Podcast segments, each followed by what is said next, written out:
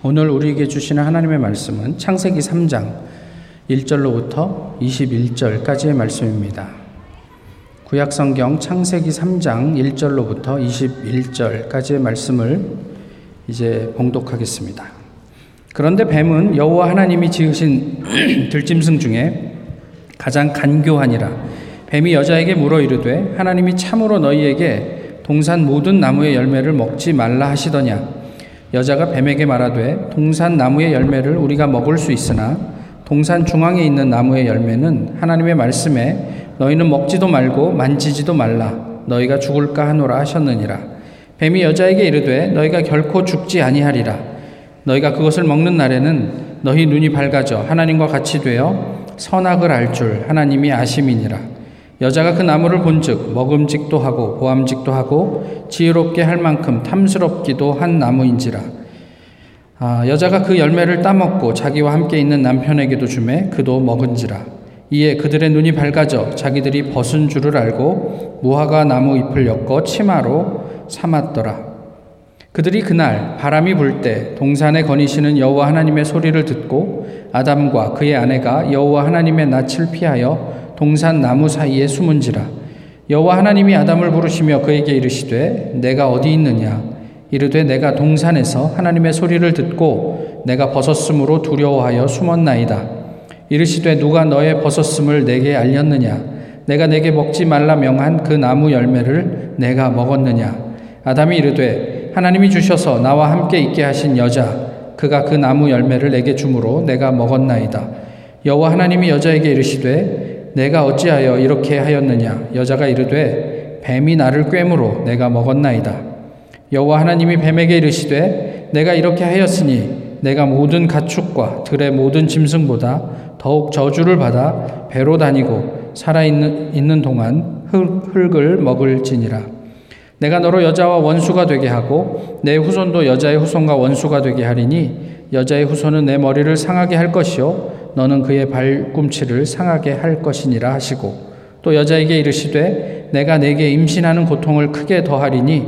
내가 수고하고 자식을 낳을 것이며 너는 남편을 원하고 남편은 너를 다스릴 것이니라 하시고 아담에게 이르시되 내가 내 아내의 말을 듣고 내가 내게 먹지 말라 한 나무의 열매를 먹었은즉 땅은 너로 말미암아 저주를 받고 너는 내 평생에 수고하여야 그 소산을 먹으리라 땅이 내게 가시덤불과 엉겅퀴를 낼 것이라 내가 먹을 것은 밭의 채소인즉 내가 흙으로 돌아갈 때까지 얼굴에 땀을 흘려야 먹을 것을 먹으리니 내가 그것에서 취함을 입었음이라 너는 흙이니 흙으로 돌아갈 것이니라 하시니라 아담이 그의 아내의 이름을 하와라 불렀으니 그는 모든 산자의 어미가 어머니가 됨이더라 여호와 하나님이 아담과 그의 아내 아내를 위하여 가죽 옷을 지어 입히시니라.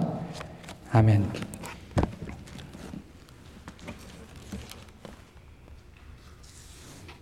오래전 이야기이긴 하지만요. 예전에 많이 하던 우스갯소리가 있습니다. 아, 코끼리를 냉장고에 넣는 법. 예, 어떻게 넣으면 되는지 아세요?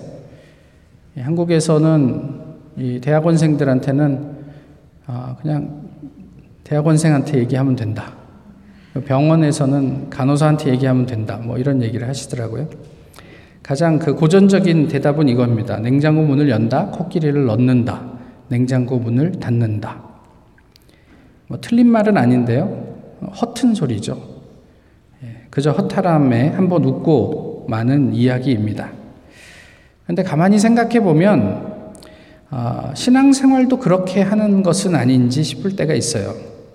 논리적으로 맞는 말이에요. 근데 너무 이상적이어서 별 기대도 하지 않는 그런 어, 그 이야기가 우리들의 신앙의 모습은 혹시 아닌가 싶은 거예요. 초대 교회를 보면서 우리는 아, 이 교회가 교회의 본이지라고 이야기를 하지만 현대 교회가 그런 공동체가 될 수 있을까? 라는 것에 대해서는 그렇게 기대하지 않는 것 같아요. 되겠어, 그게? 뭐 이런 생각을 오히려 더 많이 하는 것 같아요. 열고 넣고 닫으면 된다는데 또 구하고 찾고 두드리면 된다는데 그런 기대는 별로 하지 않으니까 대신 목청을 높이고 시간을 들이고 또 조르고 졸라서 우리가 원하는 그 소기의 목적을 달성하려는 눈물 겨운 노력이 코끼리를 냉장고에 넣지 못해서 전전긍긍하는 우리의 신앙의 모습인 듯해 안타깝기도 합니다. 통상 기도라고 하면 어떤 생각을 합니까? 기도. 그러면 어딘가에 모여서 뭐 또 개인적으로 어딘가에 잘 앉아서 하나님께 무엇인가를 아뢰는 것, 그래서 말이나 언어와 관련된 어떤 것들로 생각을 하죠. 그런데 가끔은 이런 생각은 해보신 적 없으세요? 아, 이게 말이 너무 많은 건 아닌가? 어, 말만 너무 많이 하고 듣는 것은 너무 소홀한 것은 아닌가? 뭐 이런 생각을 해보시지는 않으셨어요? 말을 많이 하면 잘 소통하는 것일까요? 또 말을 많이 하는 관계가 꼭 친밀한 관계라고 할 수 있겠느냐 하는 거예요. 예전에 어떤 여자분이 나이가 좀 많이 들어서 어, 상처한 남자와 결혼을 했습니다. 물론 여자분은 초혼이고 남자는 재혼이죠. 그런데 문제는 뭐냐면 그 남자에게 그, 그 사춘기에 딸이 둘이 있는 거예요. 그러니까 한 번도 결혼해보지 않은 또 자식을 낳아보지도 않고 키워보지 않은 여자 입장에서 어, 사춘기에 딸 둘을, 둘의 어머니가 갑자기 된 건데 이게 보통 힘든 일이 아니었던 거죠. 그래서 때로는 결혼을 후회하기도 하고 또 많이 울면서 도대체 이 난관을 어떻게 이렇게 극복해 가야 하나 뭐 이런 고민을 하고 있던 분이 있었어요. 그날도 딸들과의 관계 때문에 고민을 하고 뭐 어쩔 줄을 몰라서 이제 이렇게 앉아 있는데 갑자기 평소와는 다른 목소리로 큰 딸이 예, 다가오는 거예요. 그리고 이렇게 말을 했습니다. 엄마. 그래서 이 여자분이 대답을 했죠. 왜? 그냥 그리고 방으로 들어갔대요. 그런데 이 여자분이 그 딸과의 이 짧은 이게 대화라고 할 수 있겠습니까? 이 순간에 그간의 모든 어떤 서러움이나 어려움들이 씻은 듯이 사라지는 것을 경험했다는 거예요. 이처럼 사람 사이의 대화뿐 아니라 하나님과의 관계에 있어서도 말 그 이상의 무엇이 있어요. 말만 번지르르 하게 하는 것이 신앙이 아니란 이야기이기도 하고요. 또 하나님 앞에 우리가 하는 수많은 말들 그 너머에 있는 또 다른 차원의 세계도 있다라는 의미이기도 하단 말이에요. 창세기 2장 2절과 3절에서는 안식에 대해서 하나님께서 말씀하고 있습니다. 본문을 읽어 드릴게요. 하나님이 그가 하시던 일을 일곱째 날에 마치시니 그가 하시던 모든 일을 그치고 일곱째 날에 안식하시니라. 하나님이 그 일곱째 날을 복되게 하사 거룩하게 하셨으니 이는 하나님이 그 창조하시며 만드시던 모든 일을 마치시고 그날에 안식하셨음이니라. 안식의 개념이 뭐예요? 우리들 보고 쉬라는 거예요? 아니요. 일차적인 개념은 하나님께서 쉬셨다 이거예요. 중요한 것이 있어요. 그 안에. 뭐냐면 쉼이에요. 쉼. 그게 안식 아니에요. 쉼에는 어떤 것들이 포함이 되냐면 여유나 회복 이런 것들이 포함이 되고 이스라엘 사람들에게 있어서는 샬롬이라는 것이 그 안식이 아주 중요한 요소들란 말이죠. 근데 더 중요한 것은 하나님께서 이 날을 어떻게 하셨다고요? 복되고 거룩하게 하셨대요. 결국 안식은 이 복과 거룩함을 누리는 게 안식이란 말이에요. 그저 우리가 육체적으로 그냥 어떤 장소에 들어가서 침대에 눕든지 가만히 앉아 있든지 아무것도 하지 않는 것이 안식이 아니라 하나님께서 만들어 놓으신 그 복과 거룩을 그 평화를 누리는 것 그것이 안식이란 말이에요. 바리새인들은 어땠어요? 이 안식하는 것을 일로 생각했어요. 그래서 아무것도 하지 않는 거예요. 지금도 이스라엘은 그래요. 뭐 그 안식일 날 토요일이죠. 그때는 이게 그 엘리베이터 버튼도 못 눌러요. 그래서 서, 혹시라도 같이 엘리베이터를 타게 되면 유대인들은 이렇게, 이렇게 남자들은 여기 쓰고 있잖아요. 여자들도 이게 결혼한 여자는 두건을 두르고 그러면 거기에 있는 우리 같은 외국인에게 얘기합니다. 몇 층 이렇게 얘기합니다. 자기 대신 눌러달라는 이야기예요. 지금도 그게 아주 일상적인 삶이라는 거죠. 그러니까 안식을 그저 육체적으로 무엇을 하지 않는 것으로 이해하니까 안식일 날 병자를 고치는 예수님을 향해서 바리새인들은 끊임없이 비난을 했던 거예요. 하나님께서 제정하신 이 안식일, 복과 거룩함은 그 병자로 하여금 하나님의 그 복을 누리게 하신 것, 그것이라고 생각을 했다면, 그 의미만 생각했다라면 그렇게 비난하지는 않았겠죠. 우리와 하나님과의 관계를 한번 상상해 봅니다. 어떻습니까? 혹 하나님과의 관계를 우리도 또 다른 어떤 소유나 일로 이해하고 있는 것은 아닙니까? 그래서 기도를 하면서 무엇인가 노력해서 성취해야 할 것 같은 압박이 있지 않으세요? 내가 기도를 했더니 이런 응답을 받았다. 그런 내용의 대부분이 뭐예요?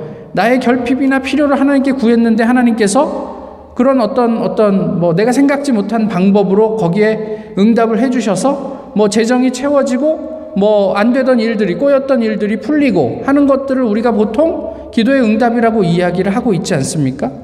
그러니까 얼마나 피곤해요. 하다가 조금이라도 내가 기도를 하는데 그런 어떤 응답이 없으면 나는 도대체 무엇인가? 이런, 이런, 이런 어떤 회의에 빠지곤 하지 않습니까? 자녀가 아파서 침대에 누워 자고 있어요. 그럼 어머니는 뭘 해요? 혹시라도 뭐 필요한 게 있을까 살피고, 이불도 덮어주고, 또 이 아이가 빨리 나올 수 있도록 음식도 준비하고, 그리고 깨면 그것도 먹이기도 하고, 뭐 이러지 않습니까? 자녀 입장에서 보면 잠드는 그 순간, 이게 잠이라는 게 죽음을 연습하는 거라고 이야기하잖아요. 모든 외부 세계와 단절이 되고 자기 자기만 남는 거죠. 그런데 그 순간에도 어머니는 그 자녀를 위해서 뭔가 일을 하고 있고 그것이 우리는 엄마와 자녀 간의 관계라고 얘기를 하는 거예요. 내가 의식하지 못한다고 해서 내가 인지하지 못한다고 해서 하나님이 손 놓고 우리를 그냥 뭐 그냥 뭐 버린 자식 보듯이 이 이렇게 내버려 두시는 것이 아니란 말이에요. 하나님과의 관계가 내가 인식하고 내가 어떻게 하는 것과는 별개로 또 어떤 피지컬리 어떤 일들이 일어나는 것과는 별개로 하나님은 태초부터 우리를 예정하시고 지금도 여전히 우리를 위해 무엇인가를 하고 계시더라는 거예요. 이것이 관계예요. 이것이 기도의 아주 중요한 내용이어야 한다는 거죠. 아빠, 아버지. 아빠. 이거면 충분하지 않습니까? 하나님을 향해 이것 외에 또 다른 어떤 무엇이 필요하냔 말이에요. 그래서 교회의 역사 속에서 우리 기도의 선배들은 늘 이렇게 기도했습니다. 하나님의 아들 주 예수 그리스도시여, 나를 불쌍히 여기소서. 하루 종일 그렇게 기도했습니다. 하나님의 아들 주 예수 그리스도시여, 나를 불쌍히 여기소서. 바리새인들에게 긴 장문의 기도문을 외우는 바리새인들을 향해 너희는 이렇게 기도하라 하며 정말 허망하리만큼 짧은 주기도문을 이렇게 보여주셨던 예수님처럼 우리의 선배들은 이렇게 기도했어요. 많은 기도가 필요하지 않았어요. 하나님의 아들 주 예수 그리스도시여, 나를 불쌍히 여기소서. 예수 그리스도께서 나를 불쌍히 여기면 나머지 일들은 뭐가 문제가 되겠느냐는 고백이기도 한 거예요. 무엇보다도 먼저 기도는 안식이 되어야 합니다. 기도를 통해 무엇인가를 이루고 얻어내는 또 하나의 일을 하면서 스스로를 피곤하게 하는 우리의 기도는 다시 한번 생각해 볼 필요가 있어요. 그것이 기도가 아니다 이렇게 말씀드리는 게 아니에요. 기도의 일부분이에요. 근데 그거보다 훨씬 더 큰 기도의 나머지 부분도 함께 챙기셔야 하지 않겠느냐 하는 거죠. 그러면 기도를 통해서 우리는 무엇을 살펴야 할까요? 오늘 본문이 그런 이야기들을 하고 있어요. 인간 타락의 과정인데 이와 관련된 많은 설교를 들으셨을 거예요. 근데 이 본문을 다루면 제일 먼저 나오는 질문은 아, 왜 하나님은 선악과를 만드셨습니까? 뭐 이런 이야기. 뭐 이제 이런 이야기들은 나중에 저하고 개인적으로 만나서 해결하시기로 하고 또 많이 들으셨을 테니까 뭐 인간의 죄에 대한 이야기 뭐 이런 것들은 이제 다 차치하고 도대체 하나님께서는 이 본문을 통해서 우리로 하여금 어떤 신앙인, 어떤 기도의 삶을 살게 하시는가라는 부분들에 좀 초점을 맞춰 보자고요. 본문의 내용은 이렇습니다. 사탄이 이렇게 얘기합니다. 정말로 모든 것을 먹지 말라더냐. 하나님 그렇게 얘기하신 적이 없습니다. 그죠? 예. 근데 사탄이 이렇게 묻습니다. 진짜 아무것도 먹지 말라더냐.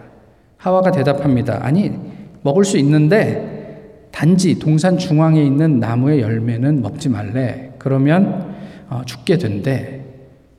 근데 하나님께서는 뭐라고 말씀하셨죠? 동산 중앙에 있는 나무의 열매를 먹으면 네가 어떻게 된다고요? 예, 반드시 죽을 것이다. 이렇게 말씀하셨어요. 그런데 하와는 뭐라고 얘기했어요? 그걸 먹으면, 먹지 말라 고 그랬는데 먹으면 죽게 된대. 이 둘 사이의 밀도가 동일하다고 생각하십니까? 아니에요. 하와가 훨씬 그 밀도가 떨어져요. 약화됐단 말이에요. 그런데 사탄이 그 말을 받아서 아주 강력하게 하와에게 얘기를 합니다. 결단코 너는 죽지 않을 거야. 먹어도 돼. 이렇게 얘기를 한 거예요. 왜 먹지 말라고 했는지 이유까지 밝혀줘요. 네가 그것을 먹으면 하나님과 같아질까봐 하나님이 하나님이 무서워서 부담돼서 너로 하여금 그걸 못 먹게 하신 거야. 먹어봐. 절대로 안 죽게 될 거야. 기가 막힌 유혹입니다. 하나님과 정반대되는 배치되는 말씀을 가지고 우리의 관심을 풍성함에서 결핍으로 바꿨어요. 하나님은 동산에 있는 모든 열매는 내가 임의로 먹되 동산 중앙에 있는 나무의 열매는 먹지 말라 하셨어요. 그런데 사탄은 그것을 바꾸어서 네가 아무것도 못 먹느냐? 아니 다 먹을 수 있다고는 했는데 하나를 못 먹게 해. 그러니까 어, 왜 나에게 이런 결핍이 있지? 라고 만든 거죠. 결국 이 순간에 초점은 어디로 가냐면 하나님에게서 하와 인간에게로 돌아옵니다. 그리고 하나님은 하와의 마음에서 멀어졌어요. 사탄은 결코 죽지 않을 것을 어떻게 알았을까요? 저희는, 저희는 결론 알고 있으니까. 아담과 하와는 뭐, 피지컬리 죽지는 않았어요. 그죠? 뭐, 신학적인 의미로 이미 죽었다, 뭐, 이렇게 얘기를 하든 어떻든 간에, 하나님이 네가 반드시 죽을 것이다 라고 했을 때는 그런 육체적인 죽음까지는 포함했을 거란 말이에요. 그런데 죽지 않았잖아요. 사탄은 어떻게 알았을까요? 근데 신약에서 저희가 그 단서를 찾는 거예요. 사탄은 우리보다 하나님을 귀신같이 알아요. 그래서 귀신이라고 그러나요? 신약에서 예수님이 등장할 때마다 귀신 들린 사람들, 안에 있는 귀신들이 이렇게 얘기합니다. 하나님의 아들 예수 그리스도시여, 왜 당신이 우리와 무슨 관, 상관이 있습니까? 부탁이니 우리를 떠나주십시오. 라고 아주 민감하게 예수님의 존재를 이렇게 그 인지하더란 말이에요. 문제는 이때부터예요. 이제까지는 모두 먹을 수 있다고 생각했는데 갑자기 못 먹는 하나의 관심을 갖게 되었어요. 그래서 어떻게 됐을까요? 홀랑 먹어버렸죠. 근데 이제 뭐 저, 저랑 성경 공부를 하신 분들은 아시지만 이 동산 중앙을 찾아가는 게 이게 쉬운 일이 아니에요. 엄청난 에너지가 필요한 일이에요. 근데 하와이는 거기를 찾아갔더란 말이죠. 그리고 그걸 먹었어요. 그리고 그 결과는 우리가 잘 알고 있는 대로입니다. 조금 이따가도 또 그런 이야기들을 나누겠지만 그렇게 됐어요. 유감스럽게도. 아담과 하와가 오늘 성경의 표현대로 하면 바람이 불 때 하나님의 소리를 들었습니다. 그리고 숨었습니다. 바람이 불기 전에는 뭐 했어요? 하나님이 하지 말라고 하는 선악과를 따먹었어요. 근데 바람이 불 때, 이 바람이 뭔지 아세요? 히브리어로? 루아 성령이에요. 하나님의 영이 부을 때, 움직이실 때, 부부는 다시 하나님의 소리를 듣게 돼요. 하나님께서 묻습니다. 아담아, 네가 어디 있느냐? 다른 때는요. 바람이 불 때 아담은 하나님 앞에 나왔단 말이에요. 근데 오늘 없어요. 하나님이 몰라서 물었겠어요? 아담아, 내가 어디 있느냐? 아담이 왜 숨었다고 이야기를 했습니까? 하나님에게. 아니, 왜 숨었습니까? 내가 벗었으므로 두려워하여 숨었다고 그랬어요. 이 부끄러움이 아니고 두려움 때문에 숨었다. 이렇게 얘기를 합니다. 그 창세기 2장 마지막에서 아담과 하와 두 사람이 벌거벗었으나 부끄러워하지 아니하도다. 여기에서 부끄러움과 오늘 본문에서의 어떤 그 벗음, 벗었다라는 또 벗었음으로 부끄러워하지 않다, 벗었음으로 두려워했다. 이게 벗었다는 말이 다른 단어예요. 그러니까 거기서는 부끄러움이 맞는데 오늘 본문에서는 두려움으로 그것이 바뀌었단 말이에요. 하나님과 함께 동산을 거닐, 거닐 때는 벗음, 그러니까 인간의 연약함이나 그로 인한 수치가 문제가 되지 않았어요. 우리가 벗었다라는 것은 우리의 모든 치부, 어떤 약점들이 다 드러난다는 의미인데 하나님과 함께 할 때는 그게 아무런 부담이 되지 않았어요. 그러나 하나님에게서 멀어지고 나니까 그 약점이 모두에게 드러나는 것이 두려워졌다. 이렇게 얘기를 하고 있는 거예요. 이 벗다, 여기에서 벗다라고 번역한 이 단어가 교활하다, 간사하다와 같은 어근이에요. 이 간사함이 오늘 본문에 어디서 나오죠? 본문 1절. 하나님께서 만드신 피조물 중에 가장 간사한 게 뭐라고요? 뱀이라고요. 오늘 본문은 무엇을 보여주냐면 지금 아담과 하와가 뱀과 같이 사탄과 같이 되었다 이런 이야기를 보여주고 있는 거예요. 두렵죠. 그러니 하나님 앞에서. 성령 앞에 서고 보니 자신의 간사함으로 인해 마치 내가 사탄이 된 것 같아 두려웠어요. 그래서 내가 숨었습니다라고 아담이 고백했어요. 이야기를 하니까 어떤 분이 이렇게 얘기를 하던데, 와, 아담이 굉장히 정직했네요. 오, 어, 그건 대단한 통찰인 것 같아요. 그런 정직함 때문에 그가 피지컬리 죽지 않았을까 싶기도 해요. 결국 하나님의 하나의 결핍에 집중하면서 하나님께서 완벽하게 만들어 놓으신 에덴이 다 무너졌어요. 엉망진창이 됐어요. 그 중에 첫 번째가 뭐냐면 하나님의 말씀이에요. 하나님께서 말씀하신 아까도 말씀드렸죠. 반드시 죽으리라가 3절에서 어떻게 바뀌었냐면 네가 죽지 아니하려거든 이걸 먹지 말라로 바뀌었어요. 마귀는 이렇게 우리를 유혹해요. 기가 막힌 일이에요. 정말 아니야 절대로 죽지 않아. 이 마귀의 말에 우리가 용기를 얻어요. 그래 안 죽을 것 같아. 그러면 하는 거예요. 따먹는 거예요. 그 다음에 뭐가 엉망이 됐냐면 관계가 엉망이 됐어요. 본문에서 뭐라고 얘기합니까? 하나님이 주셔서 나와 함께 있게 하신 여자. 이거 누구를 블레임하는 거죠? 하나님을 블레임하는 거예요. 내가 언제 하나님한테 와이프를 달라고 그랬습니까? 근데 왜 나를 잠들게 하더니 갑자기 내 눈앞에 이 와이프가 있게 하셨습니까? 당신이 나에게 보내셔서 함께 있게 하신 이 여자. 결국 당신 책임입니다. 그 다음에 뭐라고 얘기를 해요? 그 여자가 나한테 그 나무 열매를 주므로 내가 먹었나이다. 이건 누굴 블레임하는 거예요? 하와를 블레임하는 거예요. 1차적으로는 하나님이 문제고 두 번째는 하와 때문에 내가 이렇게 됐습니다. 사실 그렇지만 않았다면 내가 이 열매를 따먹을 리가 있었겠습니까? 라고 이야기하는 것과 다르지 않아요. 결국 이렇게 상대를 향해 비난을 하면서 인간과 하나님의 관계가 엉망이 되었고요. 아담과 하와의 관계가 엉망이 되었어요. 그 다음에 두려움이에요.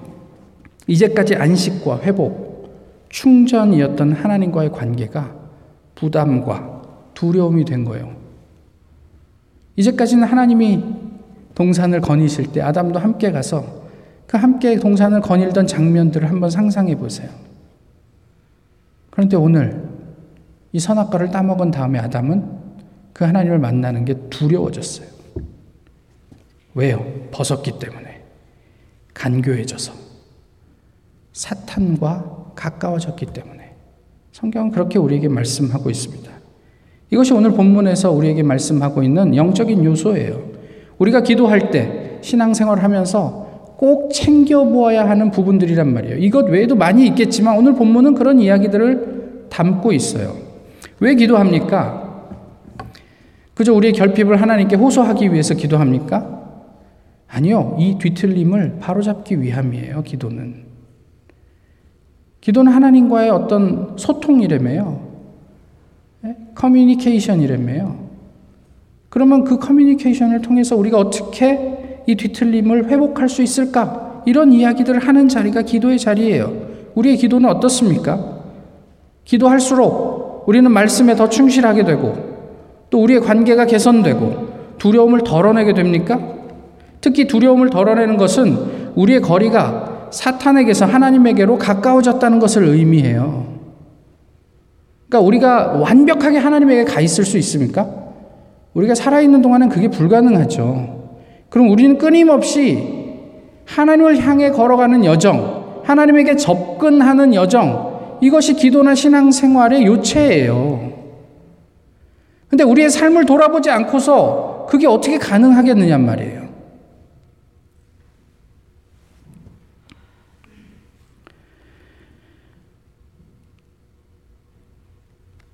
우리가 하나님께 가까워져야 우리의 결핍이 근원적으로 해소되지요. 인간의 간사함이 벗겨져야 우리의 벗었음이 두렵지 않게 되죠. 이게 바람이 불 때, 즉 성령이 역사할 때 일어나는 일입니다. 이게 기도예요. 그러니까 하나님과의 소통을 통해서 우리가 누릴 수 있는 안식이 이런 것들이란 말이에요. 그저 당장에 내 눈앞에 있는 어떤 문제가 해소되었다? 이것으로 누릴 수 있는 어떤 그런 즐거움은 그렇게 오래 가지 않습니다. 근데 하나님께서 우리에게 원래 만들어 두셨던 그 안식과 온전함을 경험하는 것은 우리 평생을 두고 영향을 줄 수 있는 그 지극한 그런 그런 충만함이란 말이죠. 두려움엔 두 가지가 있어요. 한 가지는 불필요한 두려움입니다. 마태복음 6장에서 예수님께서 우리들에게 뭐라고 말씀하십니까? 너희는 무엇을 먹을까, 무엇을 입을까, 뭐 이런 것들 걱정하지 말라. 너에게 이런 것들이 있어야 할 것을 너희 천부께서 이미 다 알고 계시다. 이렇게 얘기하시잖아요. 그럼 사실 말씀이 뭐예요? 너희는 먼저 그의 나라와 그의 의를 구하라. 그리하면 이 모든 것을 너희에게 더하시리라. 이게, 이게 이거예요. 근데 우리는 여전히 무엇을 구하고 있냐면 우리가 뭘 먹고 살까? 어디에 살까? 무엇을 입고 살까? 이런 것들 안에서 계속 하나님과 이런 것들로 소통을 하고 이런 것들 때문에 두려워하고 있단 말이에요. 불필요한 두려움이죠. 깨져나가서 우리가 가지게 된 두려움인데 예수 그리스도 이후에 예수님께서 그런 거 이제 더 이상 두려워할 필요 없다. 내가 회복시키러 왔다. 라고 말씀해 주셨는데 여전히 우리는 두려워요. 인간이기 때문에 그럴 수 있죠. 그러나 이런 걸 생각하는 거예요. 우리의 신앙 여정을 통해 이런 불필요한 두려움을 얼만큼 덜어내게 되는가? 필요한 두려움이 있어요. 하나님과 관련되죠. 하나님을 경외하는 것. 하나님 인식의 문제예요. 하나님 앞에 서게 되면, 우리가 성령의 바람을 맞게 되면, 자연스럽게 하나님을 두려워하게 될 거예요.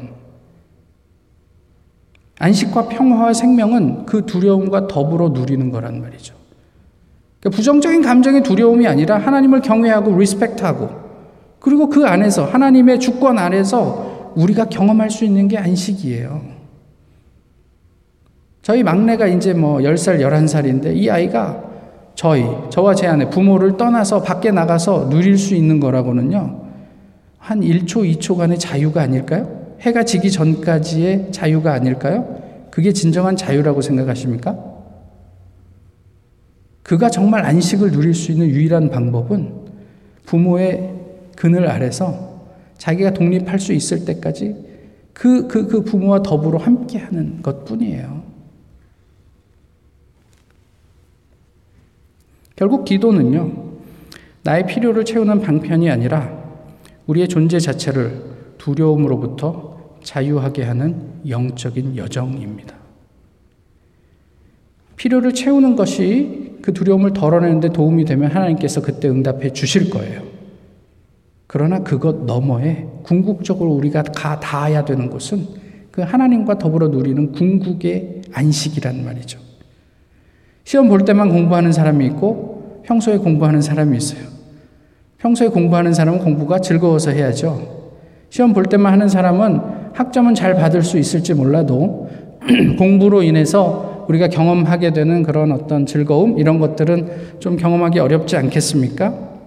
필요에 따라서 기도하면 원하는 그것을 얻겠죠. 그러나 평생 교회 다니고 신앙생활을 해도 하나님과의 관계 회복에서 주어지는 영적인 자유, 그 쉼은 누리기 어려울 거란 말이에요. 다시 정리를 하면, 기도를 하면서, 우리가 신앙생활을 하면서 확인해야 될 세 가지 질문이 있어요. 첫 번째 뭐라고요? 말씀이에요. 내가 교회 다닐수록 하나님의 말씀을 더 듣게 되는가? 그래서 그 말씀이 내 삶에 더 반영되는가? 그래서 내 삶이 점점 더 그 말씀과 부합하는 쪽으로 움직여 가는가 확인하셔야죠. 그냥 이번 주 주일날 교회에 와서 예배 드렸으니까 됐다. 그리고 일주일을 퉁치시겠어요? 하나님께서 우리에게 원하시는 삶이 그런 것일까요? 그런 게 아니란 말이에요. 끊임없이 말씀에 내 삶을 비추어 보고 하나님과 교제하면서 내가 그쪽으로 점점 접근해 가는가 질문하셔야죠. 두 번째는 뭡니까? 신앙생활 할수록 더 사랑하게 되는가? 우리 이웃과의 관계가 그 지경이 점점 넓어지고 풍성해지는가? 저놈은 내 원수야 라고 이렇게 찍어내면 그 다음 평생 원수로 서로 얼굴도 보지 않고 살게 되는가? 아니면 하나님 때문에 기도를 통해서 그 사람이 조금씩 조금씩 더 어, 어떤 이렇게 그 불쌍하게 여겨지고 또 내 삶의 어떤 바운더리 안으로 들어올 수 있는 여지들이 생겨나는가? 질문하셔야죠. 어려운 일이에요. 그렇지만 질문하지 않는 것과 질문하고 고민하는 것은 근본적으로 다릅니다. 마지막으로 두려움으로부터 자유로워지는가? 이 세상으로부터 자유로워지는가? 사람들이 나를 뭐라고 하든, 내가 무엇을 소유하고 있든, 그렇지 않든, 하나님 앞에서 우리가 그런 궁극의 자유를 또 사탄의 간교함과 교활함을 벗어나고 있는가? 이런 것들 질문하셔야죠.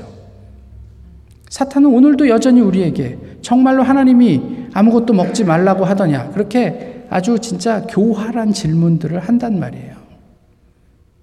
돌아보셔야죠. 만약 우리의 기도가 이러한 부분을 포함하지 않으면 우리 공동체, 교회는 물론 개인에게는 별로 기대할 것이 없을 거예요. 그냥 뭐 이 정도 수준에서 하나님 얘기하고 믿고 가다가 그냥 겨우 구원받는 정도가 되겠죠. 반대로 우리가 이러한 기도를 아, 훈련할 수 있다면 우리는 이전과 비할 수 없는 자유와 평화, 그 회복을 누리게 될 거란 말이에요. 아담과 하와, 가 죄를 짓고 제일 먼저 한 일이 뭡니까? 무화과 나뭇잎으로 치마를 만들어서 자기의 수치를 가렸대요. 나뭇잎으로 오늘 집에 가셔서 이제 낙엽이 떨어지기 시작하는데 치마를 한번 만들어서 옷을 지어 한번 입어 보시죠. 얼만 얼만큼 가리며 다닐 수 있을지는 잘 모르겠지만 예, 뭐 제가 그 덕테이프 정도 사용하는 것까지는 제가 얼만큼 가릴 수 있을까요? 하나님과 하나님의 아담과 하와를 만난 이후에 그들에게 어떻게 하셨습니까? 가죽으로 옷을 지어서 그들을 입혀 주셨어요. 저는 이게 하나님의 마음이라고 생각을 해요. 무화과 나무로 나무 잎으로 우리가 할 수 있는 한에 어떤 치부를 가리면서 두려움 속에 사시겠습니까? 아니면 주님께서 만들어 주신 용서의 가죽 옷을 입고 하나님과 더불어 평안을 쉼을 안식을 누리면서 사시겠습니까?